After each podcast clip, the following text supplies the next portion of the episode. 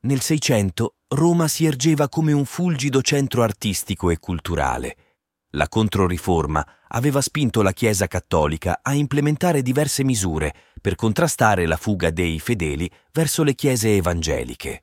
Oltre a rivoluzionarie trasformazioni teologiche, furono intraprese molte iniziative per rinnovare l'aspetto della città eterna, ancora improntata all'antica e stretta conformazione medievale. Il restauro di numerose chiese, la costruzione di nuovi palazzi, strade e piazze contribuirono in modo significativo a ridefinire l'immagine della metropoli. I cantieri attirarono artigiani provenienti da ogni angolo d'Italia, arricchendo e diversificando il panorama sociale. In questo fervore culturale nacque Artemisia Gentileschi, figlia di Orazio Gentileschi, pittore pisano trasferitosi a Roma per cogliere le opportunità di crescita professionale offerte dalla città. Artemisia perse la madre a soli dodici anni, ma il suo innato talento nel disegno la condusse nella bottega paterna. Qui apprese l'arte della realizzazione dei colori, dalla macinatura alla purificazione dell'olio e la tecnica di fabbricazione di pennelli con setole e pelo animale. Nella bottega del padre, Artemisia si dedicò alla pratica, copiando xilografie di celebri pittori. Il suo straordinario talento suscitò invidia fra i fratelli. Il suo stile fu fortemente influenzato da quello del padre, all'epoca in stretto contatto con Caravaggio. Nel 1610, a soli 17 anni, Artemisia firmò il suo primo capolavoro, Susanna e i Vecchioni, a lungo attribuito al padre. Orgoglioso dei successi della figlia, Orazio Gentileschi cercò di alimentarne il talento, ma purtroppo l'accesso alle accademie di belle arti era allora riservato esclusivamente agli uomini. In questo contesto Artemisia fu costretta a prendere lezioni private da Agostino Tassi, all'epoca socio di Orazio. Questo segnò l'inizio di un periodo difficile per Artemisia.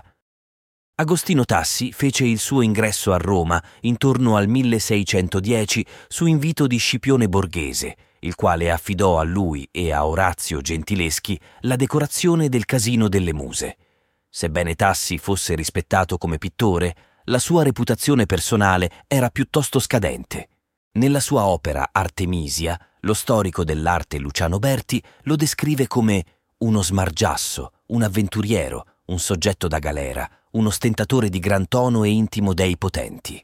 Anche Orazio, il quale non aveva una buona opinione di Tassi, lo dipinse in una lettera indirizzata alla Granduchessa di Toscana, Cristina di Lorena, come un individuo poco raccomandabile, con tre sorelle dedite alla prostituzione, un fratello condannato all'impiccagione e un altro esiliato, coinvolto anche in relazioni incestuose con la cognata. Insomma, distante dall'immagine di un buon maestro. Nonostante ciò, Agostino Tassi diventò un assiduo frequentatore della casa Gentileschi in veste di insegnante di Artemisia. Il primo incontro avvenne in presenza di Tuzia, una vicina di casa responsabile di Artemisia in assenza del padre. In quell'occasione Tassi informò la giovane pittrice delle voci circolate su di lei, a causa delle chiacchiere di un garzone di nome Francesco, il quale si vantava di averla conquistata. Il giorno successivo Agostino ritornò a casa Gentileschi accompagnato da Cosimo Cuorli, furiere della Camera Apostolica, il quale tentò di persuadere Artemisia ad accettare le sue avance. La reazione sdegnata di Artemisia scatenò l'ira di Cuorli, che le disse rabbiosamente N'avete dato a tanti, ne potete dar anco a lui. L'episodio lasciò una profonda cicatrice nell'animo di Artemisia, portandola a chiudersi in se stessa per alcuni giorni.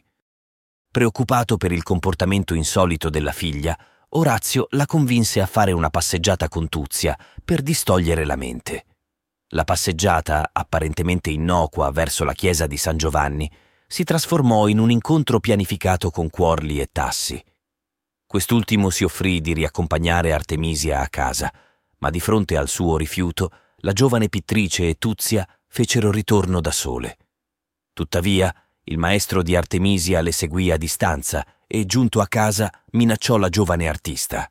Artemisia reagì con fermezza, ribadendo che chiunque volesse conquistarla avrebbe dovuto sposarla.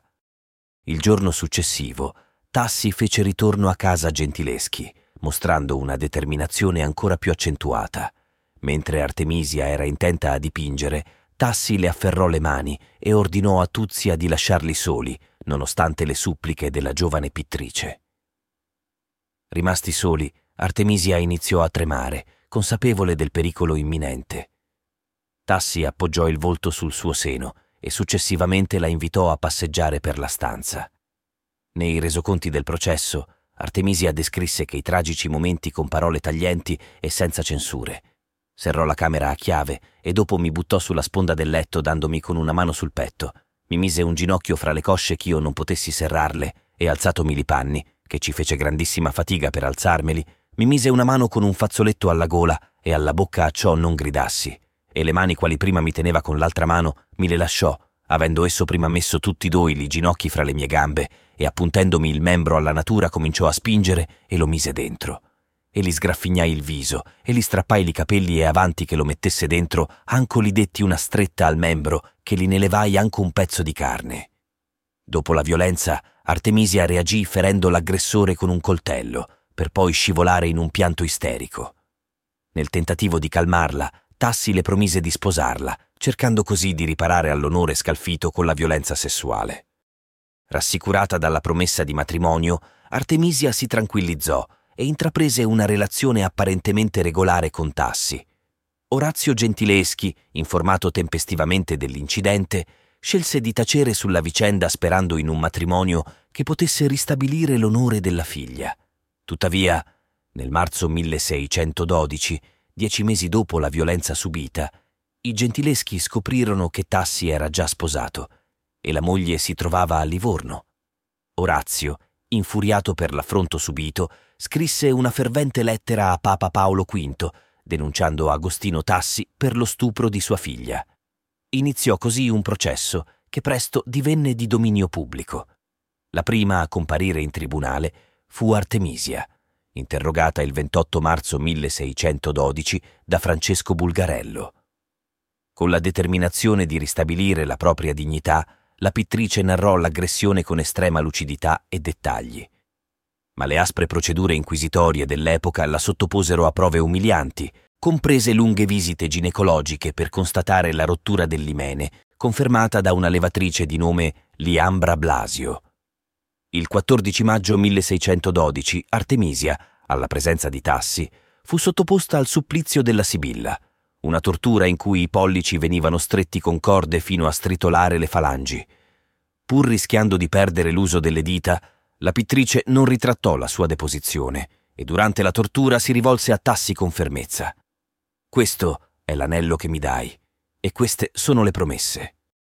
La deposizione di Artemisia impressionò la corte, mettendo tassi alle corde. Per difendersi, quest'ultimo chiamò testimoni falsi per dipingere la donna come una prostituta. Nel giugno 1612, dopo la testimonianza di cinque falsi testimoni a favore di Tassi, la situazione sembrava critica per Artemisia.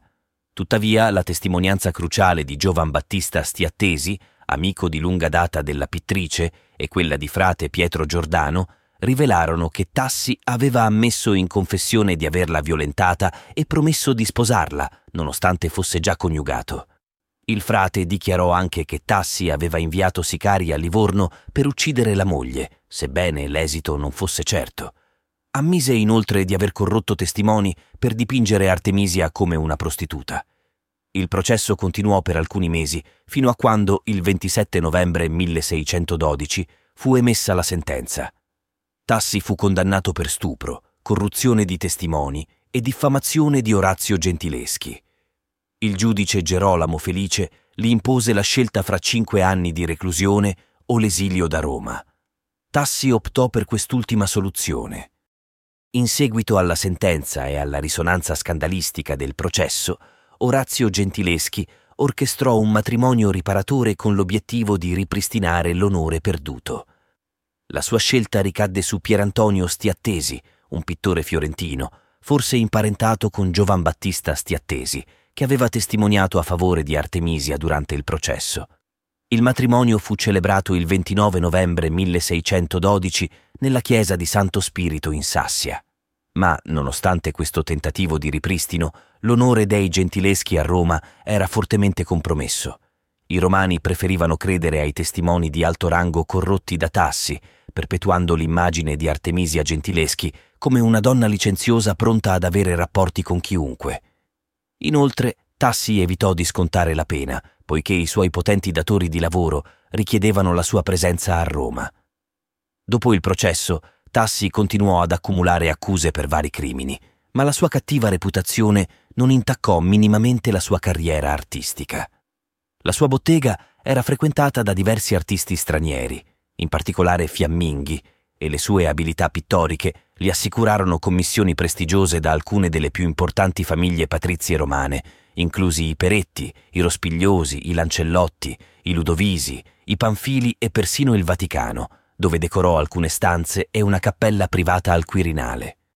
Dall'altra parte, Artemisia dovette lottare strenuamente per riacquistare la sua credibilità, specialmente nel campo artistico. Dopo il matrimonio riparatore, la pittrice decise di abbandonare Roma per Firenze, lasciando alle spalle gli ultimi due anni di vita nella capitale. Inizialmente la vita nella nuova città fu difficile, ma l'incontro con Cosimo II de' Medici, un politico illuminato e amante dell'arte, cambiò radicalmente la sua esistenza. Artemisia fu introdotta nell'alta società fiorentina, stringendo rapporti stretti con figure eminenti come Galileo Galilei e Michelangelo Buonarroti il giovane, nipote del celebre artista.